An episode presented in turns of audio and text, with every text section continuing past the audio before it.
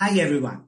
This is Sonal Verma back again with an interesting podcast episode of ESG Decibels. This time we have got Roma Balwani, a senior women leader in corporate India, who is currently senior advisor Vedanta Group. Her role encompasses advising on a robust brand strategy for the group, which has focus on giving back to communities and society at large. And as a natural resource major, contributing towards nation building that will help in economic development of our country and position one Vedanta brand to diverse stakeholders across India and globally. She is also an independent director of John Cockerill India, formerly CMI FPE Limited, the Indian hub of JCIL, Industry Metals Vertical, which is the world leader in the conception manufacture and installation of reversible cold rolling mills headquartered in Belgium. In the past, she has been in the position of an EVP in the Chief Communication Office of Mahindra Group also. At Vedanta, her key portfolios included sustainable development, brand management, stakeholder engagement, and group communication to promote Vedanta's position as a purpose driven organization. In this enabling role, Roma aligned the group's communication strategy and sustainable development strategy in a socially responsible, ethical, and environmental friendly manner that positively impacts and improves the quality of life of the communities. She personally believes in giving back. She is actively associated with disability cricket and promotes deaf cricket as an enabler to instill a sense of pride and purpose for the hearing impaired youth with sporting talent. She speaks at several summits on brand, sustainable development, and communications. In over 30 years of experience, she has won several Indian and international awards and accolades. She is the recipient of the exchange4media Lifetime Achievement Award 2020 and PRCI Lifetime Achievement Award 2018. Roma has the distinction of being included in the PR Week Global Power Book 2015 Southeast Asia. For the last seven years at Vedanta, Roma has been recognized as amongst the most important and influential in-house communicators from around the world by the Holmes Global Reports Influence 100 now Provoke Media from 2015 to 2021. This podcast is in no way to be construed time solicitation for the firm.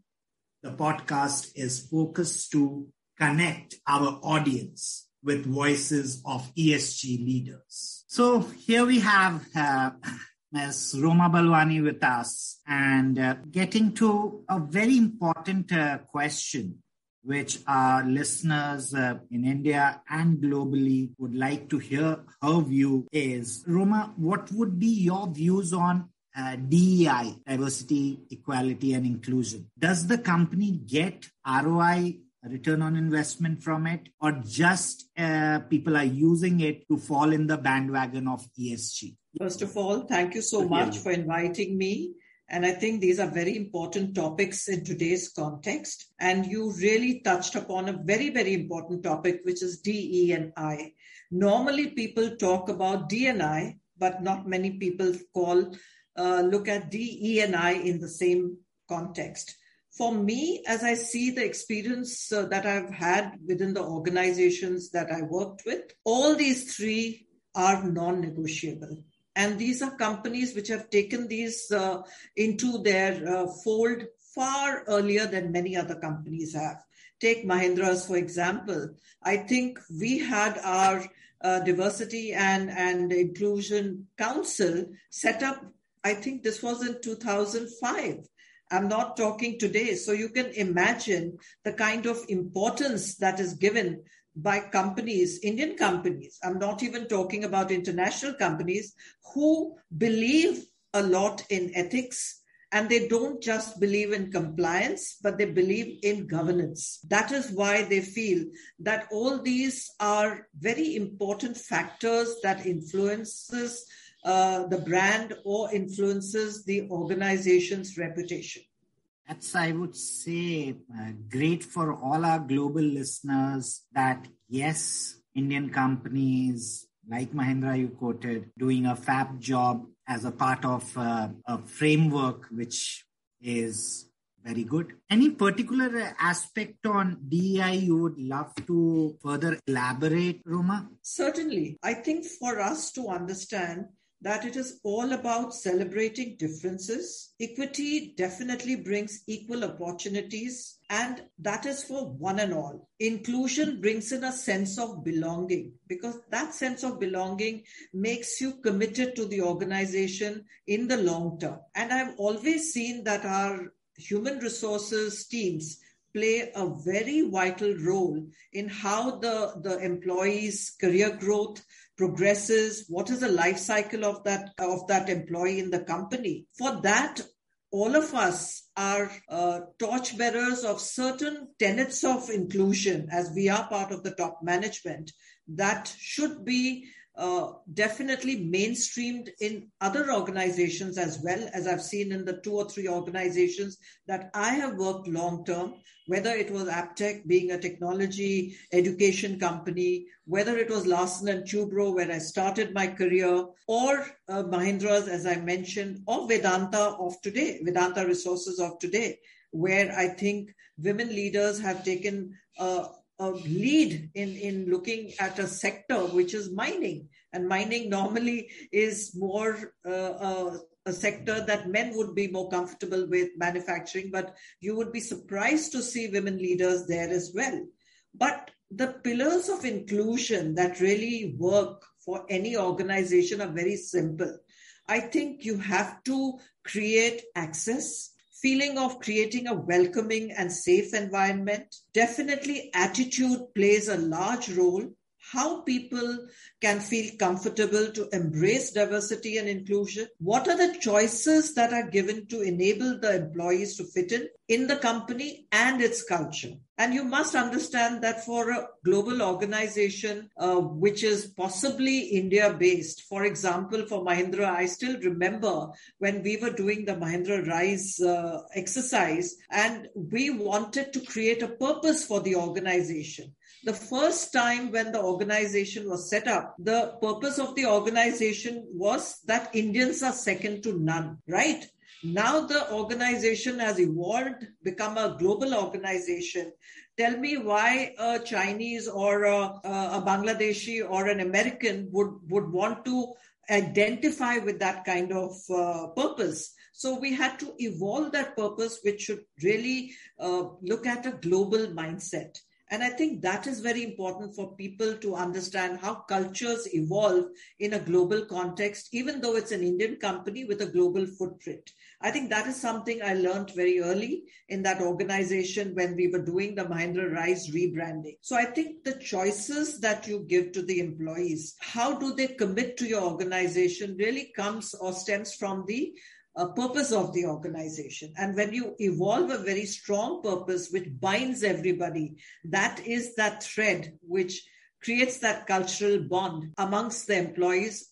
And there is no uh, boundaries to it. There are no global boundaries to it. You are living in a global village. I think that is a right very take. important yeah. aspect. No, no, it's a very right take. In fact, two very key words which you came on DEI, which for all our listeners is important that it's non-negotiable. And the purpose part which you just talked ms balwani about i think that uh, it's just a a great case study which you talked about. You have been in women leadership roles for quite a time now in the industry, and one of the most, uh, you say, uh, one of the great celebrated uh, women leaders. Thank you. Of great companies. Uh, women in leadership roles is much needed. Indian yes. companies from the exchanges, SEBI, everyone has accepted it. What would be your guidance no, on it for companies to have women on leadership roles? I think companies today look at women leaders as part of their top leadership because they realize the value they bring to the table. Today, you see that in India, at least, there are regulations which help women leaders to become independent board members.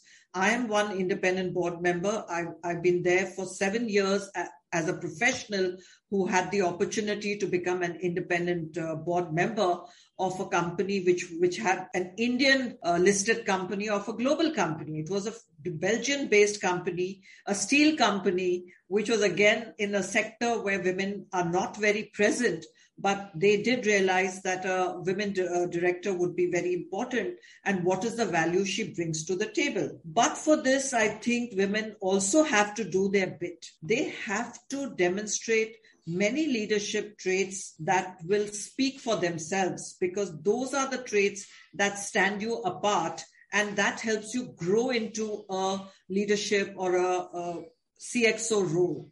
I think that is something they have to develop. So some of these leadership traits that I've seen, which can help every woman leader, a young woman leader as well, is to show or demonstrate commitment. Always speak up and challenge the status quo.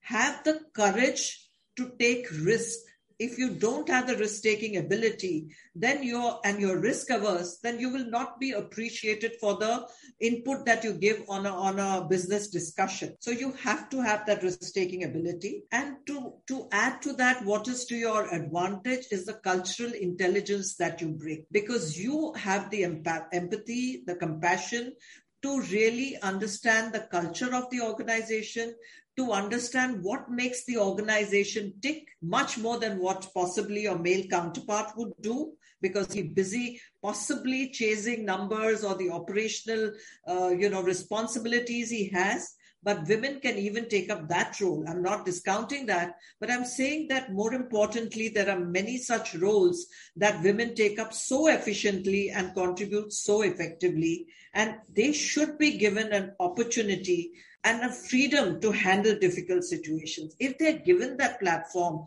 or an enabling environment, I think they will they will really excel in whatever chosen field, be it any sector. It doesn't mean that a woman should be only in, in certain sectors or they can be much more uh, uh, you know, uh, they, they are able to. That you have better. proven yourself, Ms. Balwani. you have been into say, uh, sectors which have not been known for lots of women participation, but you have done a fab job in the uh, whole career span of yours. I've had to work hard. Not that uh, there are any free lunches true, in life. True, true, and true. you have to learn that business. See, most of us don't realize that even if uh, we are not engineers or we are non-engineers, we should be able to understand the company that you are uh, going into what is it that they do what is their business goals. If you don't understand that then then you can't really climb that ladder to to become a cxo right?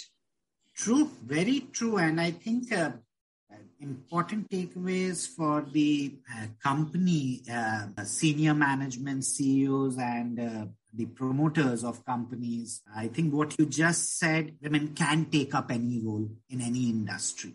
And, absolutely Absolutely. That's very And, and very the company also has to play a role because they have to demonstrate the trust in their young True. leaders or women leaders and give them an en- enabling environment.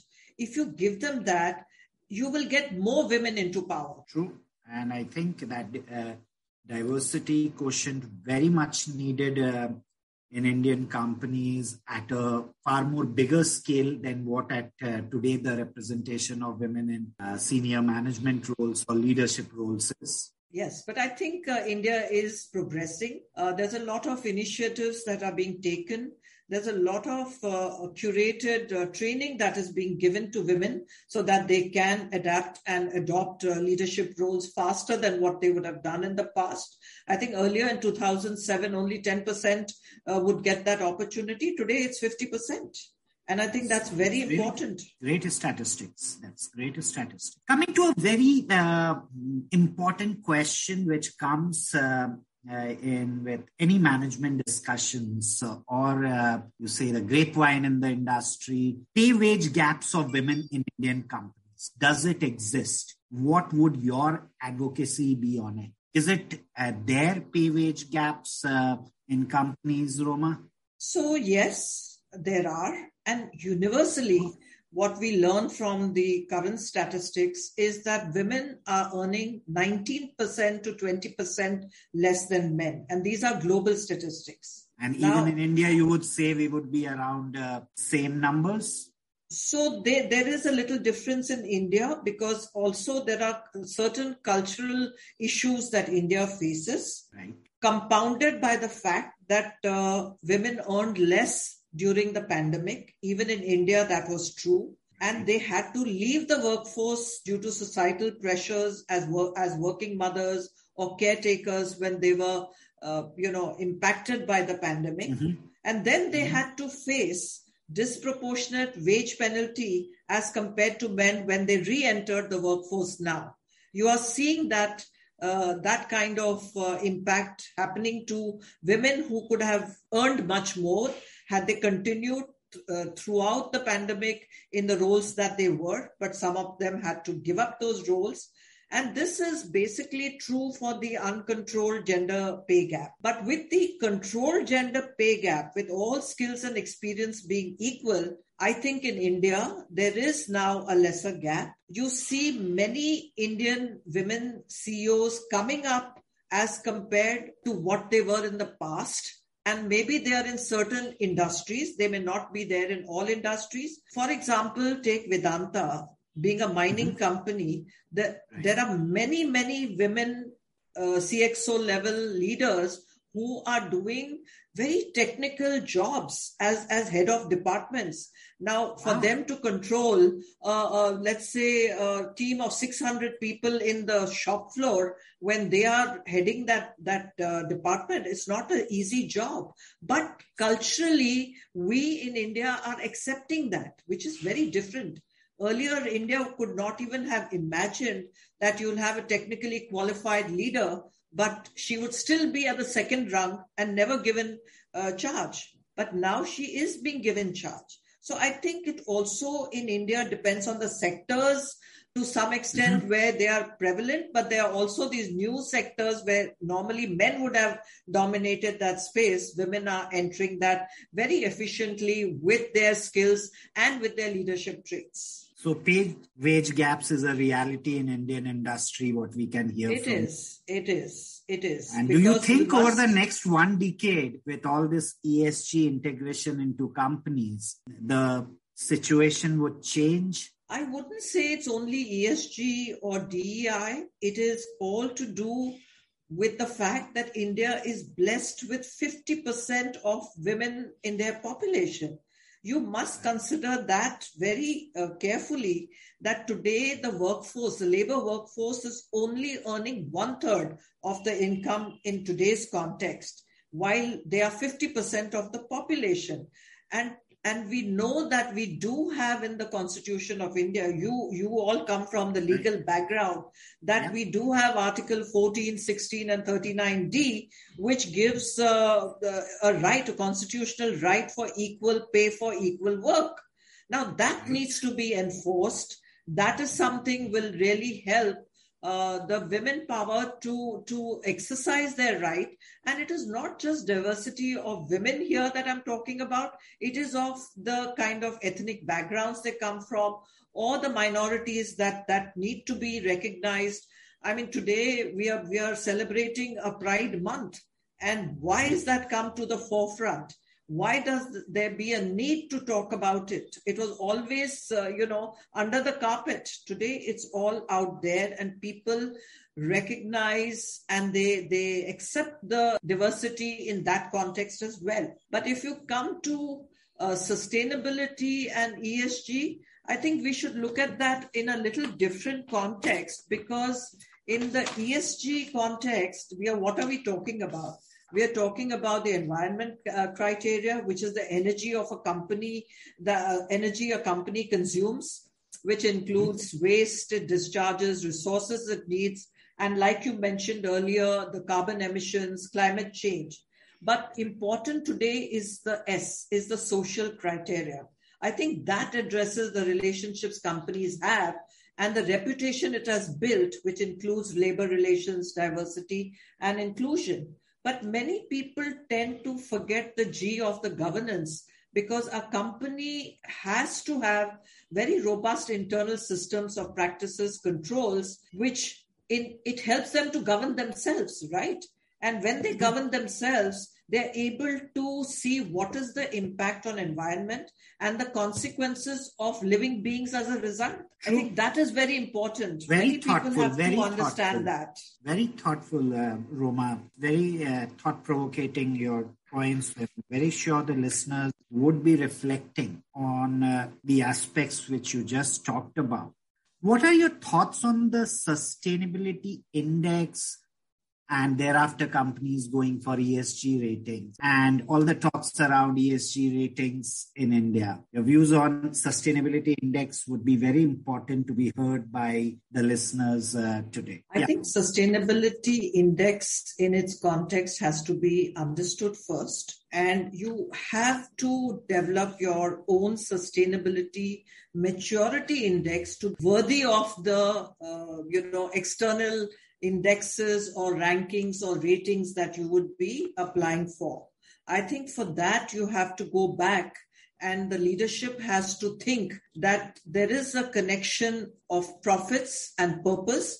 Both of these are interlinked. And today you're seeing that the world uh, is concentrating on environmental, social, and governmental concerns, which are becoming high priority. Even in India, you're seeing that our uh, uh prime minister has announced that he we want the organize uh, we want India to be uh, compliant to net zero by 2070. Now that is a a task for a coal-fired economy like ours is a Herculean task. But I'm sure that the way we are progressing on renewable energy, on, on electric vehicles, every effort is being made in that direction.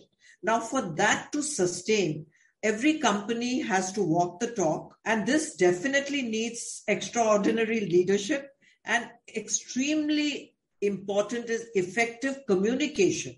Because if you cannot communicate that to all your stakeholders, then you're not really doing justice to what you're doing within the organization. Which is why I said develop a sustainability maturity index, which is uh, customized to your organization and which is measurable in terms of its commitment, the strategy that you implement, the process improvements that you undertake, and the business reengineering has to happen. Because if you don't do business reengineering you cannot report authentically. To report authentically you have to change the way you're doing business. Once you get your esg goals in place then you put these sustainable commitments into action mode and then be very uh, transparent with standardized evidence based framework and especially for climate goals. I think that's very important then you engage in science based emission reduction targets to help and convey this, uh, the, the progress that you have made. And you know that the pandemic has really accelerated digital transformation across the value chain. And this way we can leverage digital to be able to do that transformation, accelerate that transformation and and create a successful you know formula for sustainability. Let me let me just give you a simple example of the kind of stages that any organization should undertake. All of us know that we have to be compliant. Every time you you get all these various uh, procedures within the organization the hse procedures you have to follow that to make sure that you're living in a safe environment. That is that is uh, again non-negotiable. So you're meeting all the legal and policy requirement and you're monitoring all those issues that can emanate out of any organization's manufacturing uh, process or even a service process right now if you are a compliant organization then what is the next step that you should do is to look at being more efficient. So, how the efficiency is going to translate is you're protecting and increasing your market share. You're also, in a way, uh, enhancing your brand value because now you're adhering to very strict standards. Your reporting becomes more authentic. Then you're looking at optimizing that but so that it, increases your productivity, it boosts innovation, and then most important, it reduces cost and mitigates all the risks that you would have put into place because it's very important for measuring any of these uh, parameters. You have to understand the risk mitigation process, and that becomes core to your sustainability index. And I think we, we are in that uh, journey. Many organizations are striving to be compliant. Uh, smaller organizations find it difficult because they have never followed these norms. So that is where the gap lies. So we need to concentrate on those large uh, organizations which are small in, in their in their profitability, but need to really concentrate on that. So I think these are ways that if you develop your maturity uh, model, then you're going to be able to do uh, justice to your sustainability journey.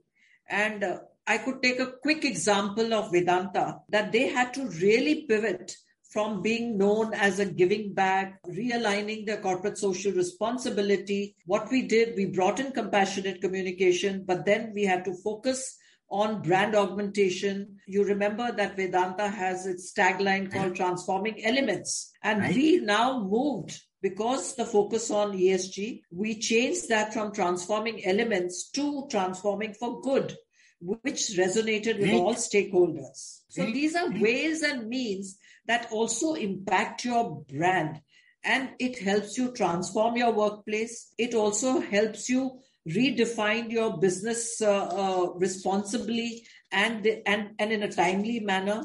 And you're able to navigate in a very unfamiliar market and organizational dynamic what we are seeing post pandemic. You're so, so on the point, uh, Ms. Balwani, that each company would have its own maturity journey in the sustainability index, which you just talked about. And without going from each step to the other and just reach, uh, reaching the top of the mountain, doing a tick box, it, that wouldn't be the way. One has to take by step, move in this sustainability index, get more matured year over year, and definitely just by having a fancy ESG rating uh, coming from some institution doesn't mean that uh, the job is done.